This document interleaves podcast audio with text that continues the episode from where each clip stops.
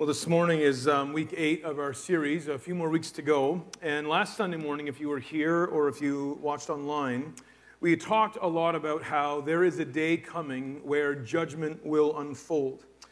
These moments when we watch or see or experience deep injustice in a world that's filled with evil, where we might cry out, Why is this happening to me? Why does this have to happen to others? What did we do to deserve this? kind of like that's the heart of those questions. And we talked very clearly about there is a day coming where Jesus, the righteous and just judge, will return and he will judge all things. He gets into the nitty gritty of our lives, into the motivations of our souls, and he will, in this moment, separate sheep from goats. And for me, as a follower of Jesus, I am eagerly awaiting this day. Like, I can't wait for the world to be set right. I can't wait for evil to be kind of sponged out of existence. I can't wait for the cosmos to be exactly what God had designed them to be. And while I wait for that day, I am praying and working and living my life trying to, with the help of the Spirit of God, to minister to people who don't know the Lord because I want them to be on the right side of that day. Jesus talks in Matthew 25 that on the day of his return, there will be people that recognize that this day is now upon them. They will be overcome with grief, and knowing that at the core of their life, they have been wrong the entirety of their life the better option for them, instead of being judged by Jesus, is to have a mountain fall on their skull and crush them. This day is coming. The great day of judgment. And for the Christ follower, I long for evil to finally be dealt with once and for all. This was our conversation last week. And it sets up where we go today because it's a, it's a close cousin to this. And knowing that there is this day coming out there, it shapes how I live now as it relates to matters of, of justice itself. It's not explicitly outlined in the book of Ecclesiastes, but it's, it's there in all the spaces where Solomon is looking, where I looked here and I saw injustice, and I looked here and I saw injustice, and I looked here and there was evil where there was supposed to be righteousness.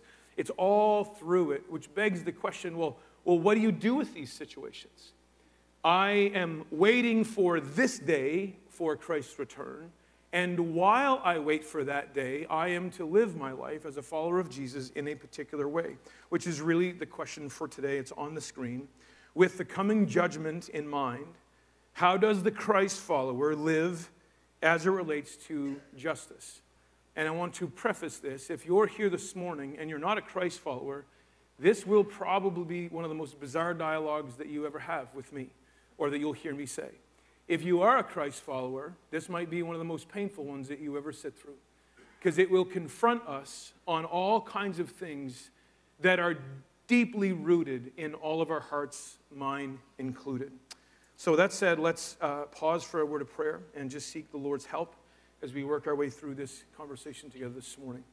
Our gracious and heavenly Father, you are a God of grace and mercy and judgment, where you will preside over your world and you will separate sheep and goat from how we live our life in response to who you are. And for those of us that have said yes to you and we follow you by faith, there is a particular way that you call us to live as it relates to justice issues while we wait for the day of judgment to get here. May this bring glory to you. May this confront us. May this empower us. May this shape us by your Spirit. We ask these things in your name.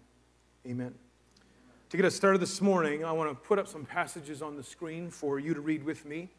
Uh, and all of it, we're trying to establish um, some, some realities connected to who God is. Number one, Psalm 82, 3 and 4, where the psalmist writes, Defend the weak and the fatherless, uphold the cause of the poor and the oppressed, rescue the weak and the needy, deliver them from the hand of the wicked. Isaiah 1, 17, this is the prophet Isaiah in the Old Testament. Learn to do right, seek justice, defend the oppressed, take up the cause of the fatherless plead the case of the widow. In Jeremiah 22 3, Do what is just and right. Rescue from the hand of the oppressor the one who has been robbed. Do no wrong or violence to the foreigner, or to the fatherless, or to the widow, and do not shed innocent blood in this place.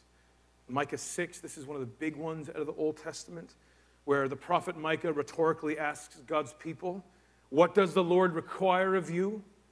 To act justly, to love mercy, and to walk humbly with your God. And then we roll over into the New Testament, and Jesus, the Lord Himself, says to us, Woe to you, teachers of the law and Pharisees, you hypocrites! You have you give a tenth of your spice, mint, dill, and cumin, but you have neglected the more important matters of the law justice, mercy, and faithfulness. You should have practiced the latter without neglecting the former.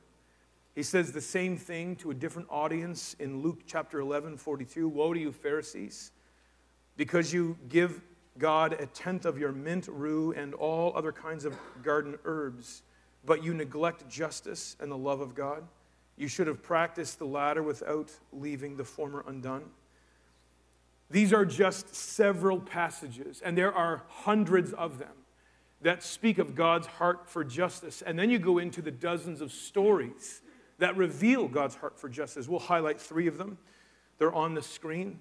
The first one is not really a story, but it's rather hardwired into the Old Testament law.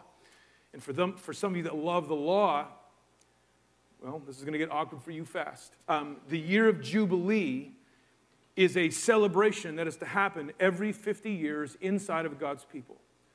And the year of Jubilee is basically this if you have debt, the one who carries your debt is to cancel it so that you can be free of that debt.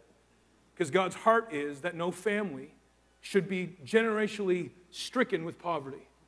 So if something happened to you on your farm and you needed to hire out workers, and you need to pay off all kinds of things because life happens.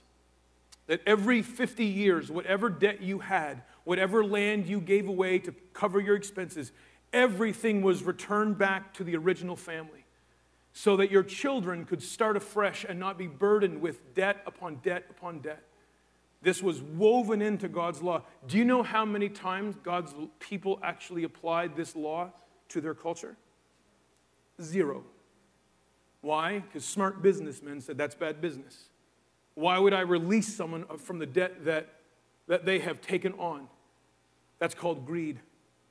Woven into the heart of God was every 50 years, all debts are canceled.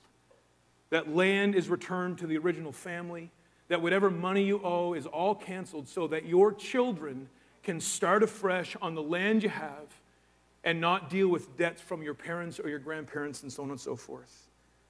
Another story that reveals the heart of God is the story of Ruth and Naomi. Ruth and Naomi returned to Israel. They were living in Moab. They have nothing. All their husbands are dead. And Naomi tells Ruth, Listen, there's this one guy, he's a God fearing man. His name's Boaz. He has some fields, and you should go into the fields and glean as the law provides. Again, in the law, it said poor people can go into a farmer's field, into the corners and along the edges, and take what they want so they can provide food for their family. Ruth goes out into the field of Boaz, and there Boaz notices this strange Moabite woman.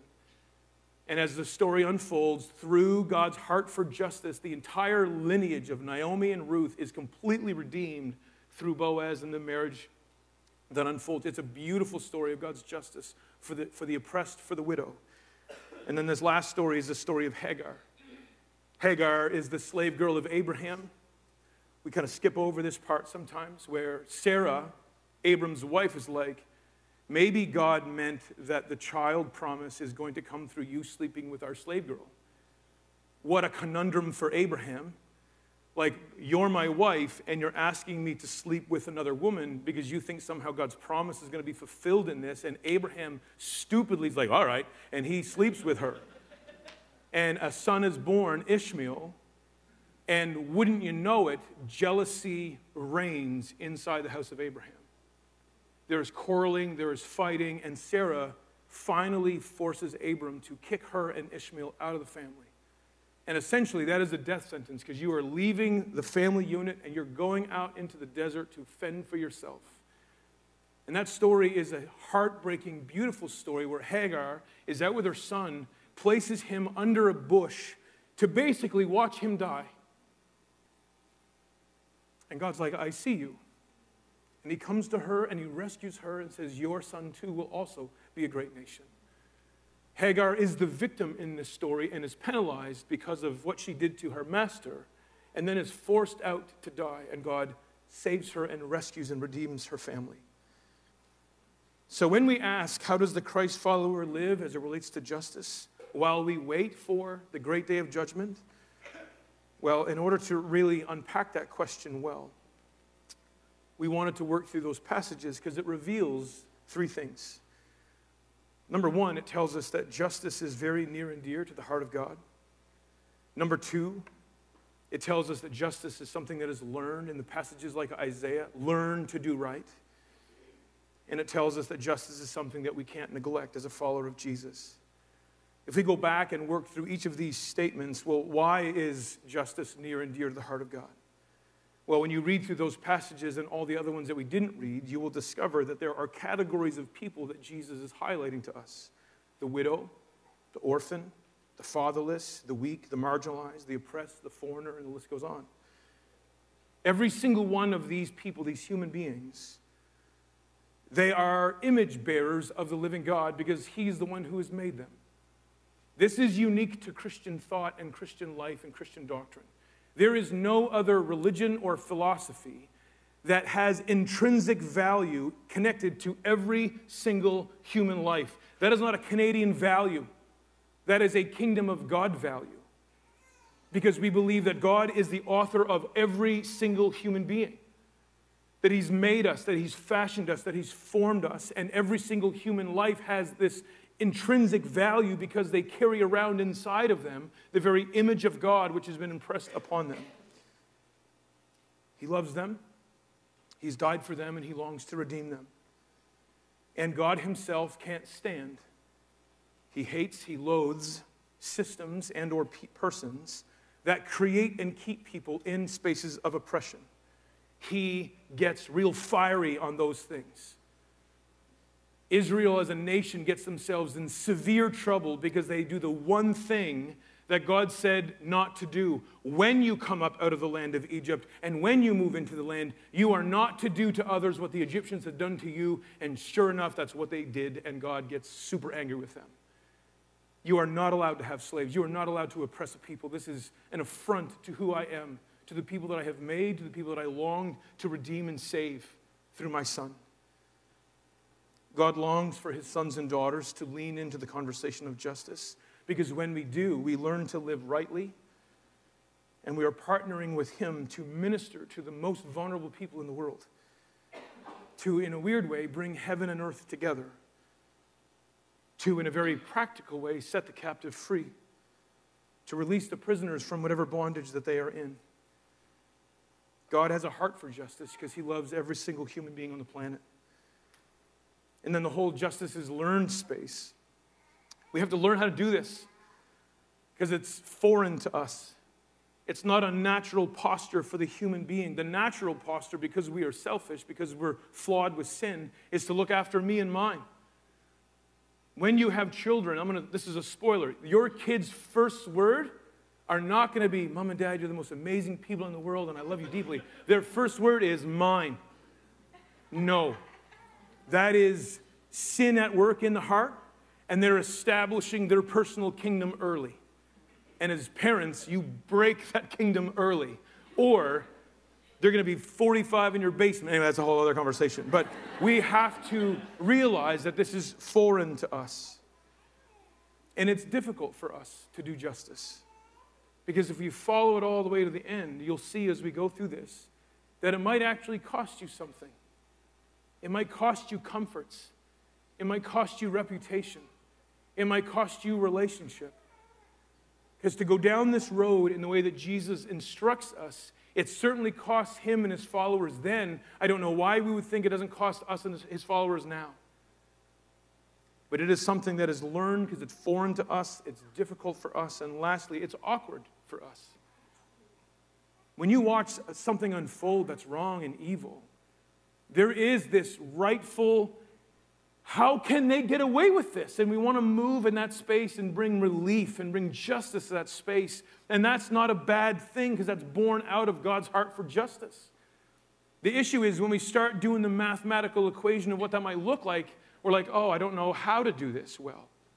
I don't know if I'm allowed to do this. And sometimes that, that awkwardness kind of causes us to kind of pull back a little bit and our hearts break because we want to do something, but we don't know how to actually do it. And this is where we're going to set up camp how we actually do this, how we speak to spaces of injustice, how do we, quote unquote, live rightly, which is the Hebrew definition of the word justice, learning to live rightly. How do we live right when we see people who are pushed to the margins? How do we live right when people are mistreated or there are evil agendas in the world? How do we live right when people are racialized and marginalized because of the color of their skin? And what gets real tricky real fast is some of these quote unquote groups of people, deep down in your heart, you might actually view them as though you're, they are your enemy. How do I defend people who I fundamentally disagree with on matters of life? How do I argue for people and bring justice to people that I don't actually like the choices that they make? How do I, how do I go to bat for someone who I think is a problem to the Christian worldview? And this is where this gets really tricky, really, really fast. Church family, Jesus makes it very clear.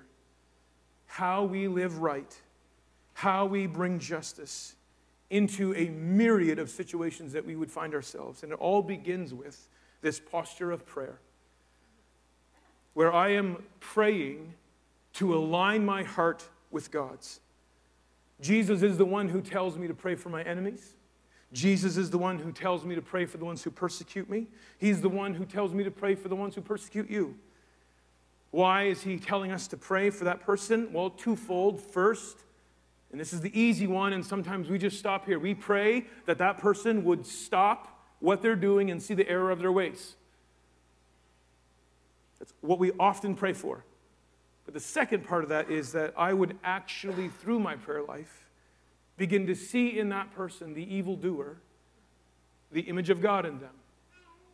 That I would align my heart with the same way God sees them someone who is lost, someone who is fractured, someone who is deeply troubled with life, just like us.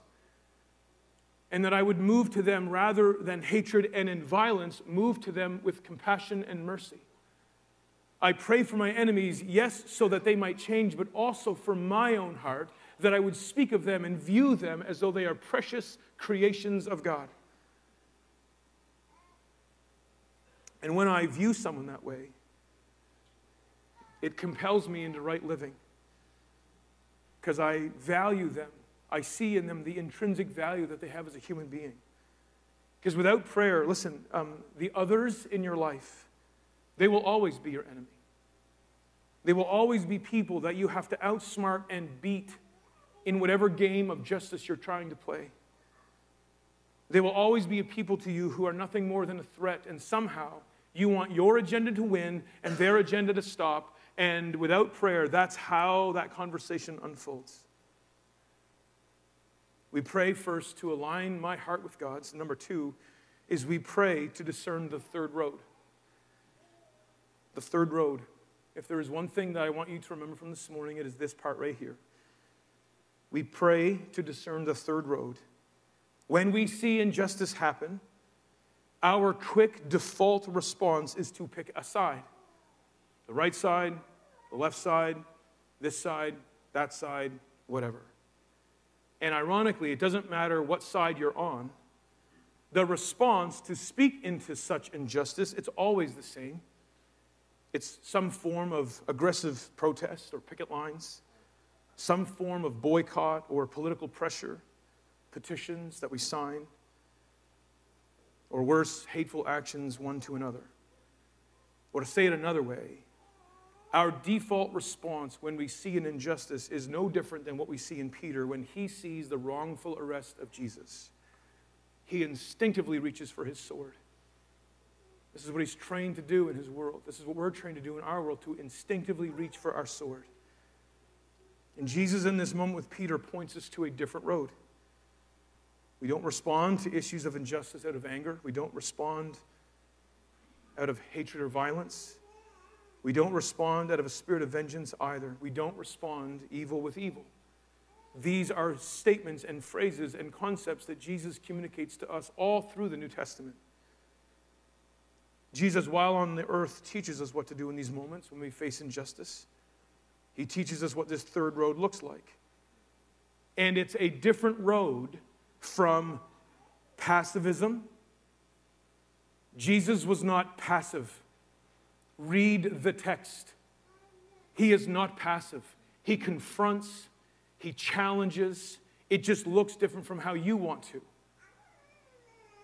And Jesus is not like a militant activist either. He is about the kingdom of heaven, he is about the agenda of his heavenly Father. The third road, this other way we go forward in spaces of injustice, deep at its core, it is showing great value to the evil doer or to the evil itself. And the action or the word spoken in that moment is to purposefully highlight the evil that is being done, and it creates a moment for the evildoer to see their action and repent from it because they now see that person as a human being. And we do this, and, and here this is where this gets real awkward. If you've only started paying attention now, you're like, this is the worst sermon in the world. Um, you do this through a re understanding of the word shame. Through shame. Shame is a painful emotion caused by the consciousness of guilt. In other words, or to say it another way, this third way forward, I am speaking and acting in a way that I would activate the consciousness of injustice in the other person. I'm speaking and acting in a way that it activates the consciousness of injustice in the other person. Because if I believe they are created in the image of God, then conversations of justice are somewhere wired inside of that person. And in their sin, they've gone wayward, and I'm trying to activate this thing that's deep on the inside. And you're like, well, that's the dumbest thing I've ever heard. Take it up with Jesus. Because the issue always becomes, and this is a real issue, we hear Jesus' word of instruction, whether it's on this or anything, and we're like, nope, I'm going to do my own thing. Okay, then don't be surprised if what you do does not bring about the results you want. And sometimes, even when we go down the instruction that Jesus invites us into, it doesn't bring about the results you want. I am not called for the outcome. I'm called into the action that he asks me to do by faith. I might never see the outcome. I might never see that evil corrected. I am not about that. I'm about what have you called me to do and how do I do my part in exposing this through this alternate way that you have invited me into? How do I activate inside of you this other person that God has made? How do I activate inside of you this consciousness of injustice? We see this teaching in Jesus himself in Matthew 5 39 to 41. Jesus tells his followers, But I tell you, do not resist an evil person. If anyone slaps you on the right cheek, turn to the other cheek also. And if anyone wants to sue you and take your shirt, hand over your coat as well. If anyone forces you to go one mile, go with them two miles. In Jesus' day, and this is directly related to cultural dynamics, in Jesus' day, that help us understand why he would say this, it is linked to the reality of what a Roman soldier was in his time a Roman soldier was essentially the boss. They could do whatever they wanted to do to whomever they wanted to do without any cause whatsoever. If a soldier decided that he wanted to use you for some purpose, resistance was ultimately futile. That person that the Roman soldier is beckoning, they better be quick to fetch water they better be quick to carry the load or to give your belongings away, or else. If that person did not perform the task that that soldier was asking, then you could be sure that a backhand was not far behind. Hence the text read if someone slaps you on the right cheek, turn the other cheek towards him. And Jesus is not saying that you are to invite a good beating on yourself. Jesus is saying, no, no, no. If they hit you on your right cheek, then you are to offer up your left. And there's a play on a dynamic that's true in this time place. The right hand of a human in the first century, this was the clean hand. The left hand was the dirty hand. They didn't have Majesta back in the day. You do the math. All of your interactions with a human were with your right hand. And when those in power, whether it was a master over a slave, or a husband over a wife, or a Roman over a Jew, when they struck the inferior person in their mind, they swung with the back of their right hand, thus striking you on your right cheek. And Jesus then tells you to expose your left. And he's calling them into the third road in this moment. He is saying not to retaliate in anger, nor do we shrink back in some form of false sense of meekness. Jesus wants to force the one who is in power to treat the other human being as though they are equal. He wants the inferior to stand up and demand that they be treated as an equal. Thus, if I turn and expose my left, I am saying to the offender, now you're going to hit me like I'm a real human. Now you're going to really come at me. And in this, maybe consciously activate this I'm treating a human in a way that's awful in this action. Same is true about the instruction to go an extra mile. There was an actual law in first century Roman world where a Roman soldier by law could force you to carry his pack or his gear for one mile. Didn't matter if you were headed to Costco in Jerusalem, if that soldier showed up and said, I want you to carry my stuff by law, you had to submit to that unjust law. And Jesus says, if this happens to you, you carry it the mile, and then you carry it one more. Again, highlighting this third road. He wants to force the issue of how unjust this law is. He wants the person to stay inside of the unjust law and go further than what this law demands and expose the person who's abusing their power over the other that they might see the atrocity that's unfolding. He wants to, in a weird and wonderful way, shame the one who is abusing a law that's awful in the first place. He wants them to think about how they are treating another human being. Turning the other cheek and walking the extra mile. These are not blanket statements that say Christ followers are simply to accept a certain level of brutality in their life. No, this is in fact the third road of motivating others to change. Specifically, it is a way by which we would reform people, particularly those who abuse their power over us. If all we do is meet evil with evil, blow for blow, the cycle of violence will never end. Violence will beget more violence, and so on and so forth, unless the Christ follower introduces a third way. Jesus does not command us to get beat up, He does call us to lay our lives down. And this is where it might actually go, but He doesn't tell us to get beat up. He commands us to activate people's consciousness of injustice inside of them. We pray, first off, to align my heart with God's. We pray to discern the third road. And then we pray for courage and strength. Because there will be moments in your life where you have prayed, where you have seen the third road, and then God, by His grace and mercy, will plant you in a space. Then you act. And you're going to need a different kind of courage and strength that's beyond your own self to do that. I'm going to show you a clip in just a moment. This is a true story. It's a moment inside the movie Hidden Figures. It's a story of a black woman who was a mathematical wizard who was employed by NASA. And I want you to see in the clip how she stays inside of the lanes of an unjust law. She stays inside of the lanes of an unjust law where God brings about for her a moment to expose the evil and shame everyone into repentance. Let's watch this clip and then we'll speak to it in a moment. Where have you been? Everywhere I look, you're not where I need you to be. It's not my imagination. Now, where do you go every day? To the bathroom, sir. To the bathroom. For 40 minutes a day? What are you doing there? We're T minus zero here. I put a lot of faith in you.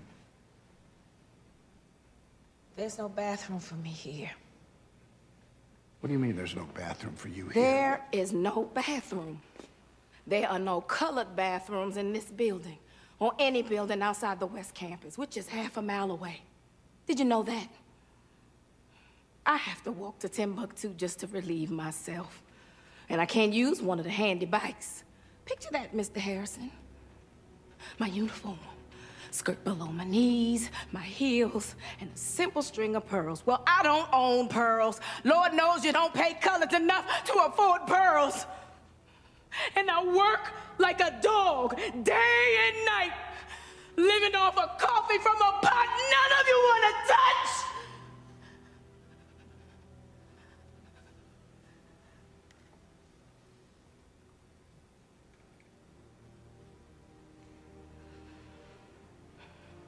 So, excuse me if I have to go to the restroom a few times a day.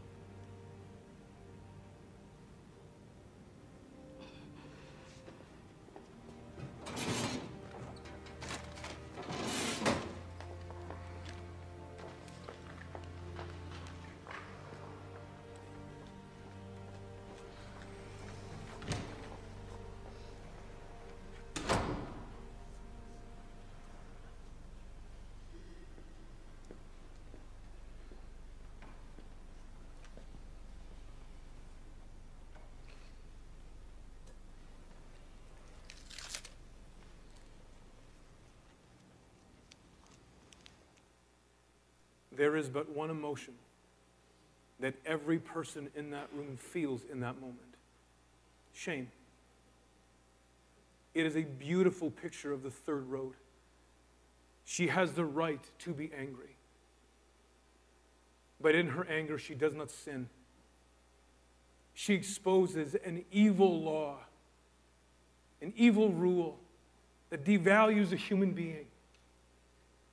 That an hour and a half of the day, she has to travel across campus to go to the washroom. And she boldly speaks to the issue and shames everyone in the room. The next scene in that clip is Kevin Costner at the bathroom with a crowbar, absolutely destroying the sign that says colored bathroom. And then he's done to say, everyone goes to the bathroom wherever they want. And you're like, that was the 1960s. So listen, this happens all the time. This happens all the time. God invites us through Jesus to live out the third road, to expose unjust rules, to activate the consciousness of injustice in people, to force the issue where we are to be treated and valued as a human being. These are consistent with what we see in the New Testament. Jesus himself, we'll start with him. Jesus wrongfully arrested, wrongfully beaten, wrongfully killed, and through it all, he carries himself in a way that's unique. I want to read to you a passage of scripture in Matthew chapter 12 that speaks to the third road that Jesus puts on display in his own life.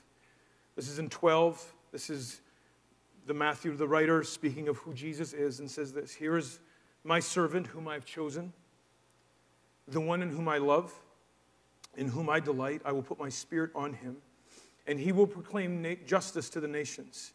Here's the lines that we read over He will not quarrel or cry out. No one will hear his voice shout in the streets. A bruised reed he will be, but it will not break. A smoldering wick, and he will not be snuffed out until he has brought justice through his victory. Jesus on the cross dying And off to the right, there's a soldier on a hot mic, and he says, Surely this must be the Son of God. Surely this guy is exactly who he has said he is. Because it's different than any other criminal that we've ever treated this way. Surely this is the one. Surely he is exactly who he says he is. We can go to Paul and Silas in Acts 16. They are thrown in jail the Roman soldiers that throw them in jail do not do due diligence and they do not discover that they are, in fact, Roman soldiers. And Romans do not treat Romans the way Romans treat Gentiles. And the jailer, the chief jailer, the magistrate of the city, comes to discover that he has Roman citizens in a Roman jail that did not follow Roman protocol. And they're deeply embarrassed by this. So they send the jailer into the cell and they're like, You guys can go. Paul and Silas sit there and they're like, We're not going anywhere until the magistrate comes down and apologizes and walks us out together. We're not going anywhere. Highlighting the injustice in this space. Finding the third road is challenging. It's challenging. I'm not saying that it's easy. I remember early in our life with our children, our oldest was on the bus it was a weird moment because it's funny how you preach things and you're like, oh, now I have to apply this. And this is kind of one of those moments. And Eden came home and he's like, Dad, I'm not going back on the bus. And I'm like, well, yeah, you are. He's like, no, I'm not. And there was this kind of back and forth. I'm like, well, why don't you go back on the bus? And he showed us his back and had a huge five star on, on his back. And a five star was like a code word when you get a slap with like an open hand, just, and you'd leave like all five fingers. It's several of them on his back. And he's like, I keep getting hit. And I tell my bus driver, but no one does anything. I'm not going back on the bus. Now, this is the, the first road that comes to mind is who's that kid's dad? Justice is going to be found. We're going to send a personal invite to meet behind East Wilshire around 9:30 at night. I'm to have some friends in the bushes just in case he's bigger than me. And we're to sort this out. And justice will reign and I'll defend my son's honor. And then I'm praying that through, asking for the Lord's help and all that. And all the while through, he's like, this isn't how we do this. This isn't how we do this. This is not the third road. And I get up the next morning, I'm like, Eden, you're getting on the bus. And here's what we're to do. If you get hit again, you're going to tell your bus driver again. And if your bus driver passes it off, then I will invite the bus driver and the principal and the vice principal and the school board director and all those involved in the busing system. We're going to have a meeting and you're going to walk in and you're going to show them your back. And you will make everyone feel like a fool in this moment because they didn't listen to you. He's like, I'll get on the bus. Now, I think he went with like vengeful spirits, but, but it was like, I want to expose this in this moment through an alternate way, through an alternate method. Just last week, um, one of our kids come home and talked about some of the things your teacher was saying in the classroom about how Calvary and it's kind of fake and it didn't really happen. And ironically, um, school board has this new policy, like report it campaign.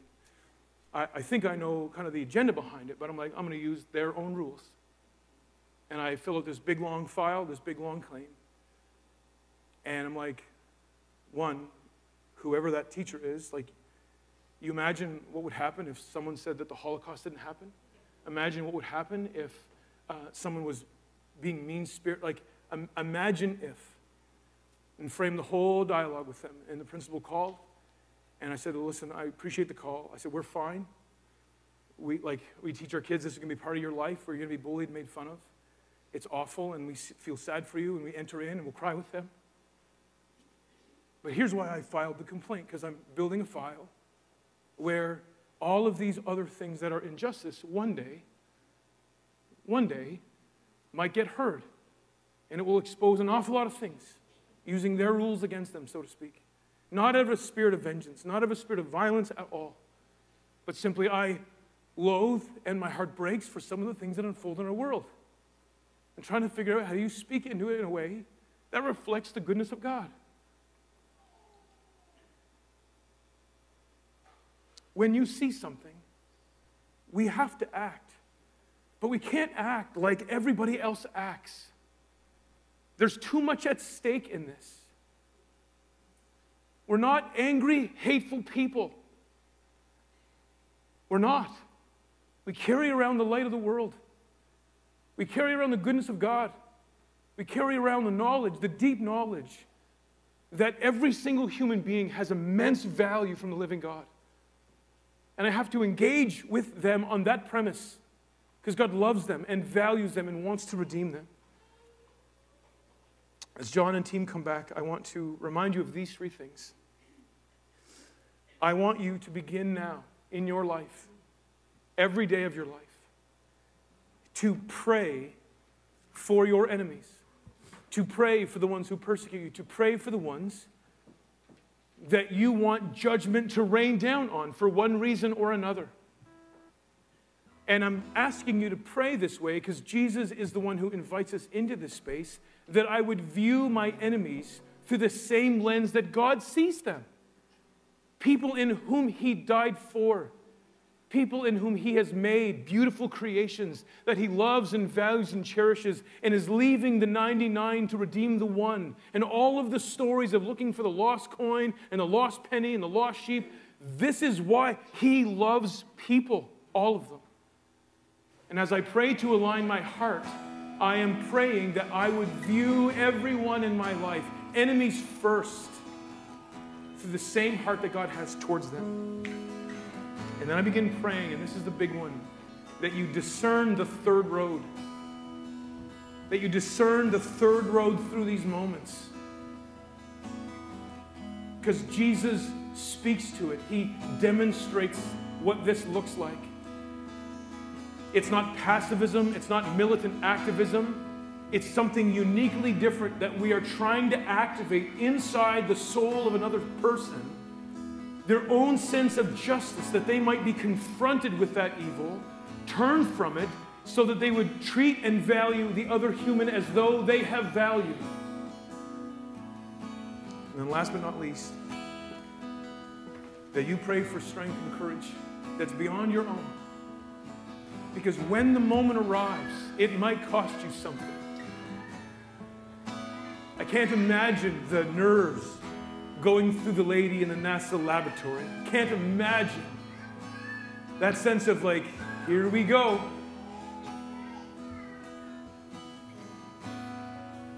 Begin praying for these things now.